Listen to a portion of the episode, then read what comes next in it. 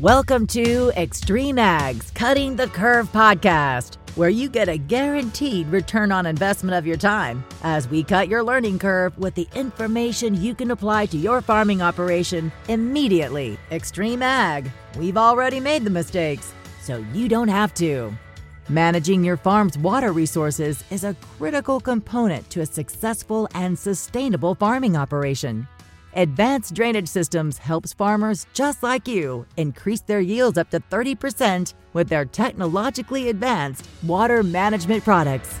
Visit adspipe.com to see how they can keep your business flowing. Now, here's your host, Damian Mason. Hey there, thanks for joining us for another fantastic episode of Extreme Ag's Cutting the Curve. We're talking about reduction of inputs. You know, this has been a common theme. We've hit on it a number of times if you're keeping up with the content we're putting out there. And it's not because we have nothing else to talk about, it's because it's the thing we should be talking about.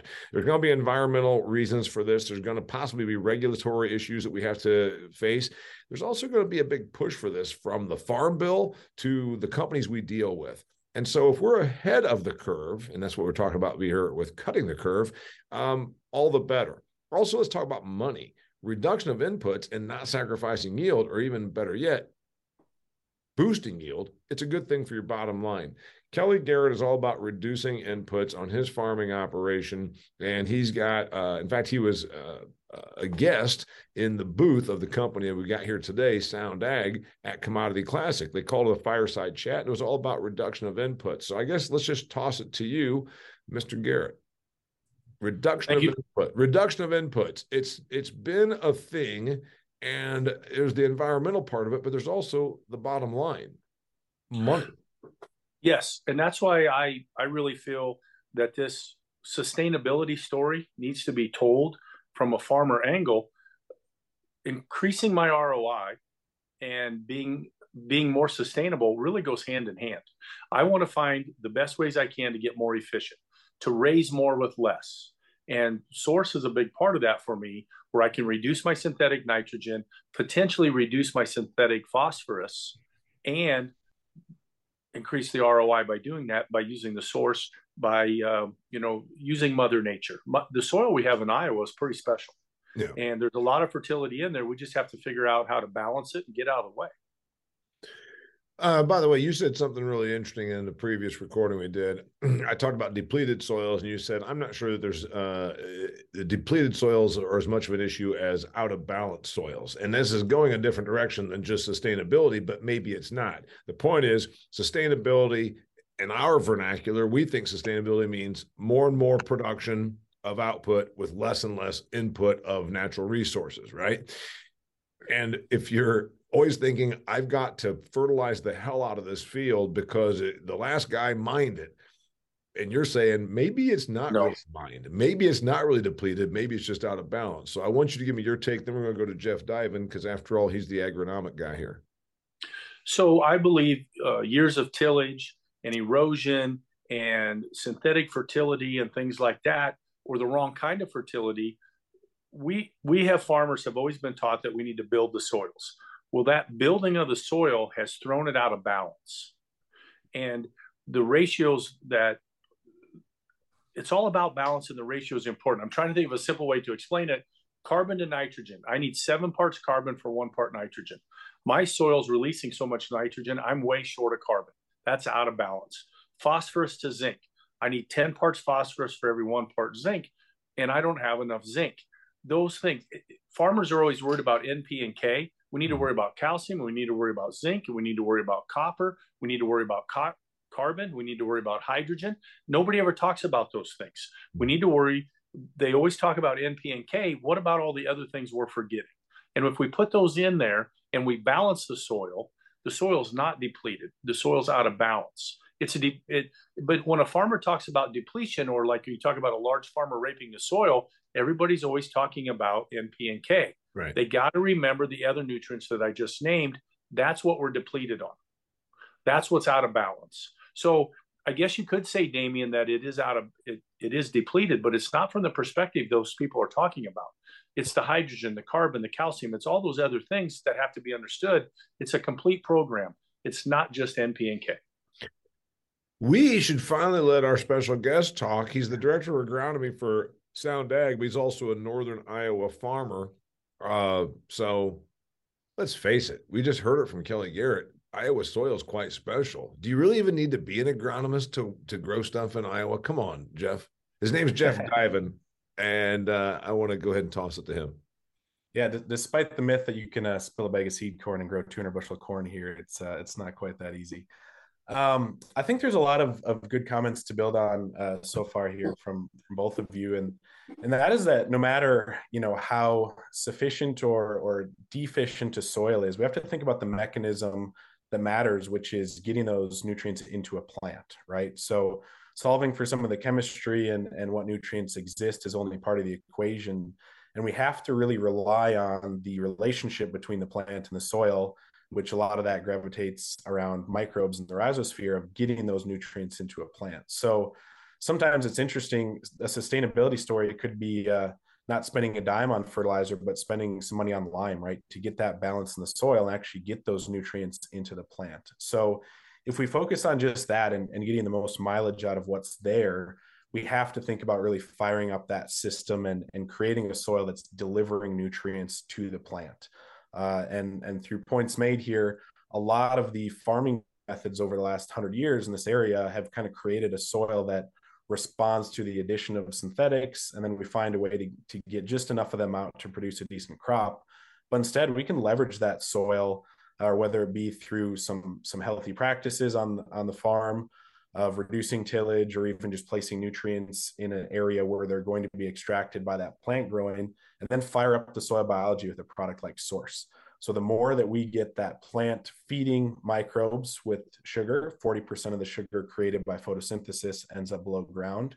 We feed that biology whoa whoa whoa, whoa, whoa. i like it when they toss out by the way i'm jotting down notes. I really am uh, I like Kevin uh, Kelly's seven parts carbon to one part nitrogen because he's the carbon dude. I like that a lot. What'd you just say? Forty percent of nitrogen formed by photosynthesis does what? The the sugar produced in photosynthesis. So that's that's the output of of taking in that carbon and sunlight. So it ends up below ground, and some of that is to develop new roots. Obviously, roots are accessing nutrition, but it's also uh, released with root exudates to feed microbes. So the economy that kind of uh, starts to develop in that root system is plants will will excrete uh, sugar, an energy source, and then microbes in that vicinity take that on as energy, and they'll do really neat practices and, and processes like fix atmospheric nitrogen into a plant available form, nitrate form. They will solubilize uh, insoluble forms of, of phosphorus, which we always want more of in our plants. So, in a high pH environment, phosphorus can actually uh, form a bond with calcium. So calcium phosphate is essentially bone, right? We're not going to get bone into our plant unless it's acted upon and, and created a soluble version. And that all takes microbes that are fed by uh, carbon in the soil. And a lot of that comes from plants. He threw a lot of stuff at us right there, Kelly. Um, and and he said he was all springing that off of what we just talked about. Go back to the sustainability thing.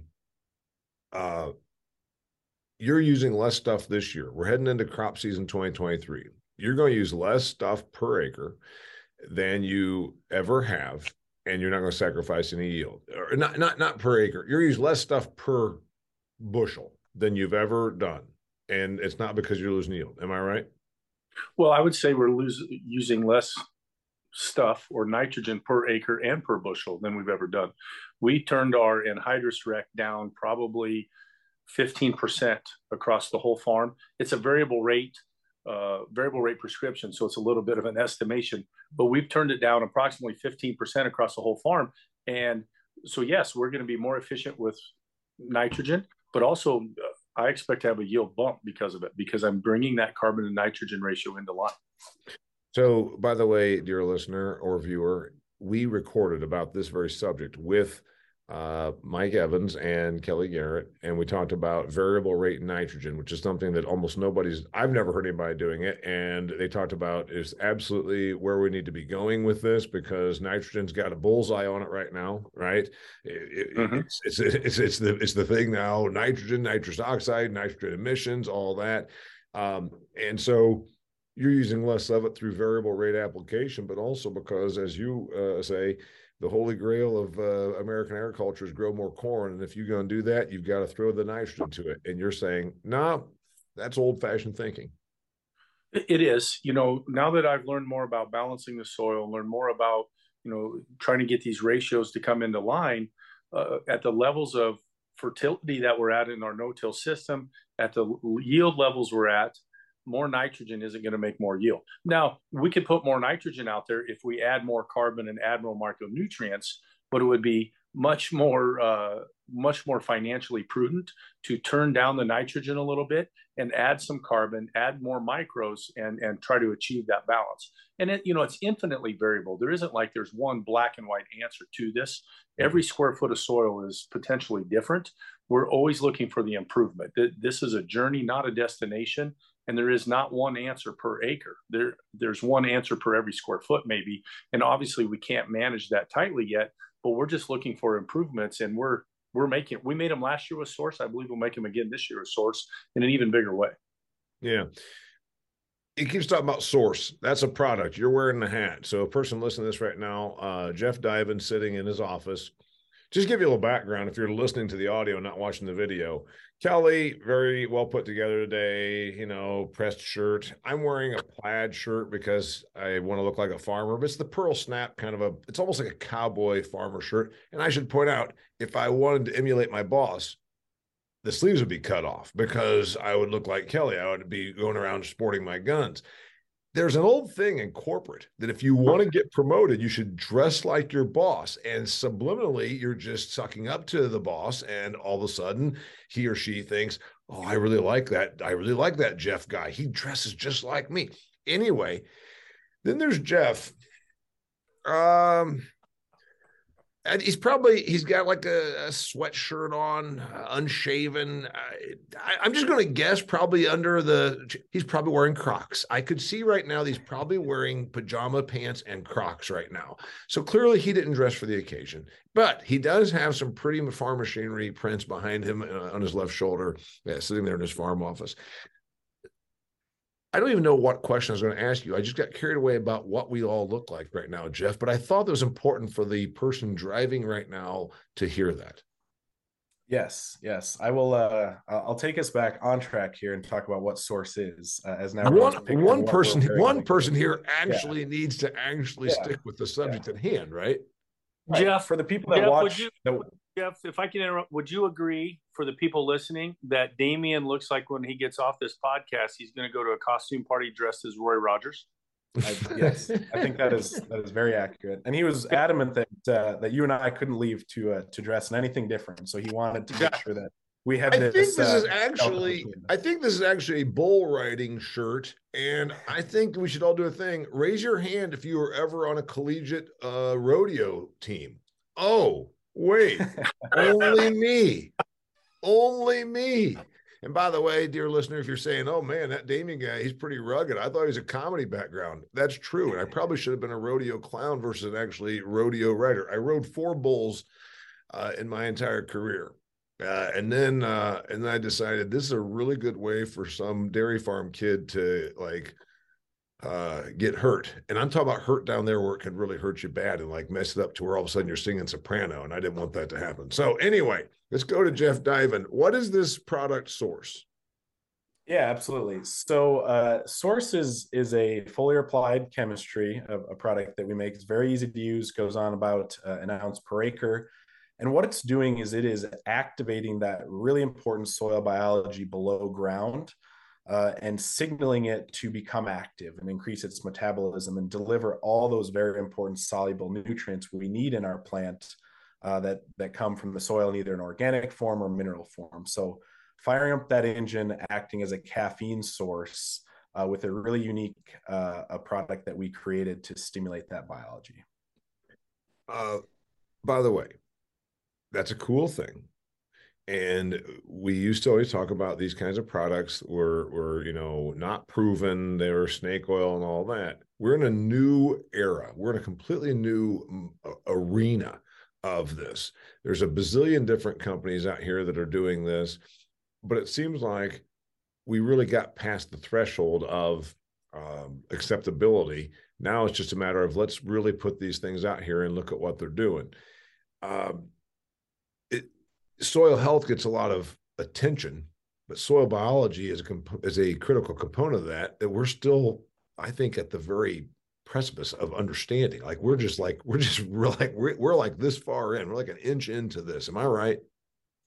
Yeah, kind of reminds me of our uh, our understanding of the ocean, right? We we don't know nearly as much about the depths of the ocean as we do about uh, things like our atmosphere and outer space. So uh, we might know more about Mars than we know about our soils in Iowa, to be honest. Potentially, yeah. Because what what we sometimes think about is, is biology, right? Is this maybe biological market that exists where we culture a single strain or maybe a few strains of bacteria or some type of a microbe that is beneficial we culture a couple of those strains and then we apply them to the field. Uh, but what's really going on is everyone's field, and, and, like Kelly and I sitting here in Iowa, we have hundreds and thousands of species of, of those bacteria and those microbes sitting in our soil ready to work. We've just kind of created this system with modern day farming practices where the abundance of nutrition and fertility has kind of rendered a lot of those uh, microbes dormant. So if a plant is not stressed, it is not in a natural setting releasing any of these specialized compounds to attract soil biology and get nutrition from that soil. So we've kind of just been self-selecting for lazy microbes is a, is a way I like to put it, um, instead of actually leveraging their power and getting the important and the beneficial ones in higher populations. Kelly, you're how many different biology biologicals have you did you trial last year? Uh, is it safe to say a dozen? Oh yes, you know I uh, I have said now lately, or have developed the opinion that agronomy is chemistry plus biology, and it's a huge hot button word or buzzword term in our industry now to talk about biology, and that's what we're almost here talking about today. Source mm. isn't biology, but it stimulates the biology. But this is a perfect example of what I mean by chemistry plus biology. And the biology is not going to work unless you have the chemistry correct. And I like chemistry because it's math, it's black and white. So when I talk about the balance of the soil, when I talk about the ratios, when I talk about seven parts carbon to one part nitrogen, that's chemistry. And source isn't going to work unless you get your chemistry right. And when you get your chemistry right and you apply a product like source, the ROI is big. And that's perfect example. Jeff, I didn't even think about from that perspective until Jeff said that. That's exactly what I mean. And it's a great example. Jeff, I um I was an intern. I was an intern for a chemical company way back when. Uh, we've been using chemistry for a long, long time. I was raised on a farm where I went out there and you know filled the sprayer. Uh, but I and I, am not a wacky organic tree hugger, but I'm going to tell you, I think we've absolutely overused chemistry for everyone's lifetime that's on this call right now. We've overused chemistry because it was a fairly it was sold to us um, and it was a fairly affordable. You could usually justify the return. Are we finally to the point where it's like, this is like where we we hit that peak and it's like, yep, way less, way less. Are we going to just keep decreasing our amount of chemistry? Potentially. I mean, I think there's there's power right in, or at least in the types of chemistry used to try to get multiple benefits from them. So I think of, you know, even just to take it back to source for a second, while it is still a chemistry, instead of adding, you know, cultured microbes where you have a single strain doing a single purpose, uh, we've seen in our research from Source that we're actually actually activating several hundred different species of microbes with one chemistry. So I think it's maybe just getting more utility and more mileage out of what you are applying. Um, so things like, you know, even on the source side, we just did some neat work around uh, mycorrhizal fungi. So they are a really beneficial organism that can actually colonize on the root. And when they do that, they almost act as a new root here, an extension of the root. They can pull in nutrition from a bigger area. So what you don't get from adding, you know, a single strain of, of biological is influence into the broader spectrum of soil biology and just creating that healthy ecosystem underground.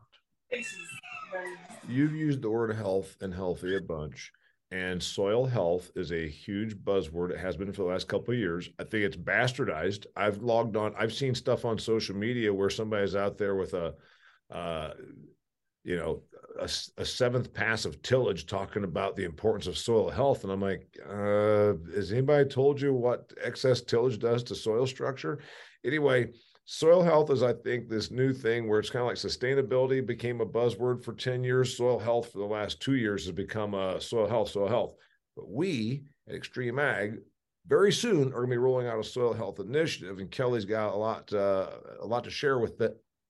Someday we'll be sharing a lot about this. But when you think about soil health, um, what what what's your first thing, Jeff Divan, director of agronomy? What's the first thing when you think of soil health? Yeah, when when I think of soil health, I think it's a system that delivers back to me more than I put in. Right? It is an organism. It's alive it should be something that contributes to the system. So when I think of soil health, uh, I think of you know this very high valued land that we have out here between Kelly and I, from you know twelve to twenty five thousand dollars an acre. It is more than a you know. Are you area. bragging? Wait, wait, wait, wait. Is that what they call like a subtle brag? Well, you know, so I mean, uh-huh. gosh, like when you're as good as me, you. I mean, was that a subtle brag? Not a not a subtle brag. Actually, the opposite. The opposite, if anything. Uh, the unfortunate situation we're in of having uh, that uh, that environment. Right. But but I mean, in all seriousness, it's it's an asset that's underutilized, right? It's not just a place to go plant a corn crop. It actually delivers back and should give you more than you put into it. And if it's not, it's it's unhealthy, right? I think that's something. It's the rubber band or or whatever it might be that doesn't bounce or snap as far back is is where you can throw it and if it's not doing that and everything is is out of whack um, then i think that's where to me i i kind of assign and apply the word healthy versus unhealthy billy yep. Soil health means a lot of things to a lot of different people. What's it mean to you? It means the balance. Uh, again the chemistry plus the biology. When we bring the chemistry and the balance the biology comes around and the biology acts appropriate and that's when special things happen from a yield perspective. You know, and like earlier you're talking about, you know, the Iowa soil is special and things like that. It is, you know, and I believe, you know, the ability to make a living in Iowa and things like that relative to say what Matt has to go through in Arkansas or Chad in Alabama, you know, like Jeff said, we can throw the seed on the ground and plant backwards and raise 200 bushel corn. So relative to what those guys have to do, uh, yeah, it, it can be a bit easier here. But in my opinion, what we're learning about the soil and how special it is, we're a long way from reaching the potential because we just don't know and we just don't understand the soil. And my number one priority now is to to uh, again achieve that balance from a chemistry perspective. Then the biology comes into the biology then comes into focus and acts appropriate, if you will, and and that's when the uh, that's when a special thing will happen from a yield perspective. That's what soil health means to me. I think that um, the products like you're talking about have a real, uh, you know, application moving forward, and we might not even be. We, we, this might be first gen kind of stuff. Am I right, Jeff? Uh, that this is like first gen, and we're going to even look back. Like we might look back and say we over chemistried. We actually worked against our soil for a long time. We went out there and kept thinking we had to kill stuff versus let stuff live. And then now we're on the era of biology, and we're going to say, okay, chemistry, biology, you know, that's what agronomy is, according to Kelly. Then we're going to say, man, that first gen biology, that second gen biology, now look where we are. Am I right? Yeah, I, I definitely think so. I mean, it's always easier to solve problems you can see, right? And, and we've focused a lot on problems that are above ground because because we can see them and we can react to them. So I think where this really heads is starting to solve some of those problems that we can't see, and whether that be through you know different modes of action different technology. There's a lot of neat stuff in the pipeline. I really think it goes back to liebig's law of the minimum which we've all seen the barrel staves and the very dramatic short stave where the water is pouring out right? Uh, typically that's not something that has been easy to solve because the easy things that we can you know we can turn the dial when we're putting on nitrogen. We can turn the dial on p and k pretty easy because everybody's retailer and co-op spreads the products but the micronutrients or even some of just the plant resilience type uh, mechanisms those are the truly the short staves on the barrel. And if we can start to solve for them we level up the whole system. Uh, so yeah I'm, I'm, excited to start to solve some of those problems that are not easily seen and kind of below ground or whether they're just within the plant and we can't solve them because we don't know what the problem is. We're talking about stuff that's next level. Isn't it interesting to everybody on this call that, and the people listening are obviously forward thinking. They want to further their operation. They love what we do at Extreme Ag. Then you drive by a field because Mike Evans took a picture of it where somebody went out and fall tilled a 40 degree slope field and it's all down in the ditch right now. You're like, we're talking about like biology under the ground and things we could do like this. This guy is still doing stuff like it's Dust Bowl era stuff. Like they're not even anywhere close to us. Isn't it almost disgusting that, that, you're out here on it? We're talking about soil health initiatives, and these people down the road are still fall plowing like it's 1930 and watching the watching the field wash away. Yeah, it's painful. I call it a snert when we get the snow dirt uh, filling in the ditch and everything up here when the wind blows in the winter. And yeah, I mean, I so I've done uh, vast majority of, of my acres have been strip till uh, for about the last 10 years. Um, I incorporate cover crop here and there where I can. I'm pretty far nor- north, so I don't get the opportunity, but just keeping that soil intact. Um, the healthier plants you raise on it, the more root mass that's there can hold it intact, hold it there. Um, we can see, I think, you know, it's going to be hard to reverse it very quickly. Everybody debates on how quickly you can start to add organic matter and kind of flip the switch. But I think there's a lot of potential to.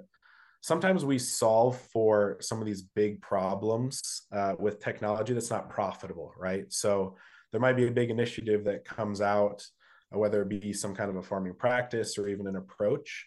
And it might be beneficial long term to the environment, but it's not profitable. So I, I see kind of an interesting overlap coming here with maybe technologies like like source or even just other related um, opportunities where the farmer can be profitable and then the end user and the environment also benefits and i think that's different than where we've come from in the past where kind of like one party wins and the other one is is just kind of stuck dealing with uh, implementing the practice Kelly, did he just throw out there a, a, a win-win? Did he just say it's a win-win? What's he? What's he? Is he? By the way, he he almost should have hosted this because he's he's got he is his uh he's, he's almost wrapping it up here.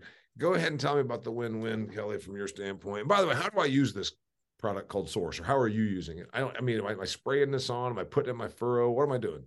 There's two different application times for Source: uh, V5 to V7 or or VT. You know, obviously when tassel time comes out, I choose to use it at VT because that's when they're the, the biggest. That's when the plant is the most hungry. You know, the ears filling, the kernels are filling, things like that. And again, for me, me in the hills or us in the hills here, it's a it's a de facto side dress for us from a nitrogen and phosphorus standpoint. So you you're putting on this is just getting sprayed. This is uh, dropped next to the soil. We're, we're applying it with the fungicide and the plant growth regulators and the other fertility that we do when the tassel comes out. It's a, it's a foliar. Yep. Yes, All it's right. being applied with the airplane or the helicopter. All right. And you're using this, uh, yeah, because you said at a certain point, if you go out there with equipment on your hills and your curves, you're going to just knock down half of your stand. So you're going out there aerial. Yes. We call it iron blight because you'd run yes. it all over. I like so, yes. it. And by the airplane, way, and, that's, and you're this year could be a little bit of a drone. You're yes, using this on only on corn? Uh, we we will use it on every acre of corn, and we will continue testing on beans. Our soybean testing last year was inconclusive. Uh, my understanding is they've changed the product a little bit, and so we're going to be testing on beans again. Kevin had a, a big result in beans in, in North Carolina, and I I believe that we need to figure something out on beans. Uh, beans are a tremendous removal on nitrogen, and I I think source. You know, this is all in theory I think source could have a big part in our bean yields going up because of what it does with the soil biology. So you think on the soybean trial that you're going to be doing, you'll be putting it on foliar, but it yep. won't be obviously flown on. You're talking about putting it on at what stage? Uh, with the soybeans, probably R1 or R3.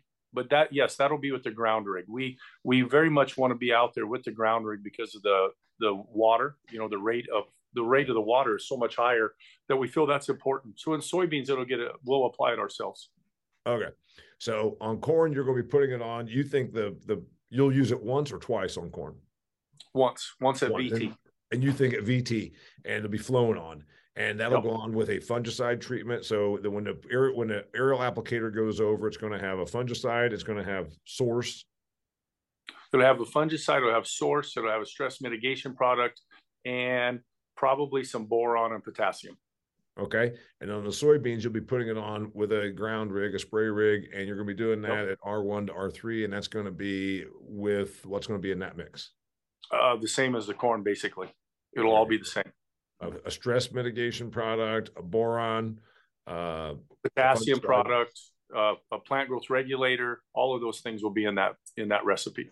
Got it. And you're nodding your head, Jeff Divan. You approve? Yeah, absolutely. Absolutely. Do you want to slip in one more little subtle brag about how much your ground is worth? I do not know. I love to it. us, it's not a brag when you're trying to buy it, Damian. It's I know the problem is he's he's a young guy. He should be out here. He should be out here, sort of subtly doing the other thing, saying, "I heard that's only gonna it's gonna keep going down in value. You know what? If you get, if someone offers you twenty percent less than it's worth right now, you better take it because it's gonna crash. That's what you should probably be doing right now, Jeff." yeah, I, I, think so. I felt that way until the markets popped a little bit today, but uh, we'll we'll see where it ends up.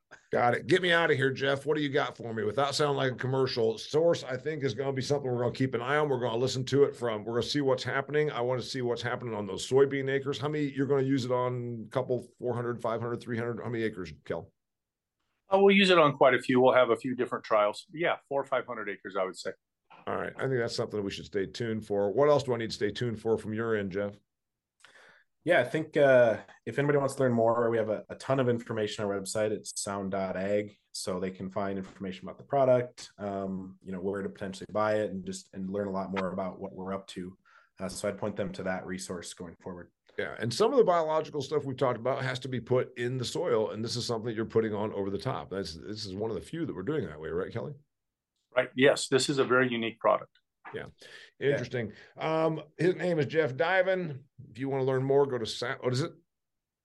Where do I go? Sound.ag. Yeah, Sound.ag. Kelly Garrett is our uh, special guest here, looking uh, looking like he does. And my name is Damian Mason. By the way, a little trivia question for you on the way out the door. Jeff talked about snert, which means when snow and dirt combine, it's really not dirt, it's soil, but snow and dirt combine and blow around in the wintertime. There's a famous comic strip.